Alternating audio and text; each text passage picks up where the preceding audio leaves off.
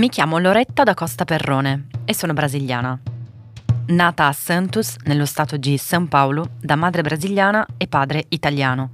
Nonostante l'accento leggermente milanese, il Brasile ha sempre fatto parte della mia quotidianità. Parlo e scrivo in portoghese, leggevo e leggo ancora i fumetti da Turma da Monica. Durante i mondiali canto con discreta emozione o inno nazionale e tifo sempre per la selezione.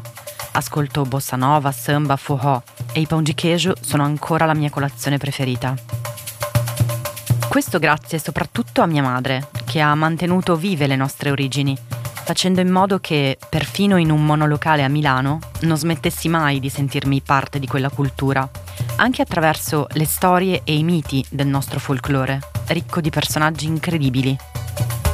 Il folklore è la scienza delle tradizioni, l'insieme delle espressioni e delle manifestazioni che simboleggiano la cultura popolare ed è di grande importanza nell'identità di un popolo.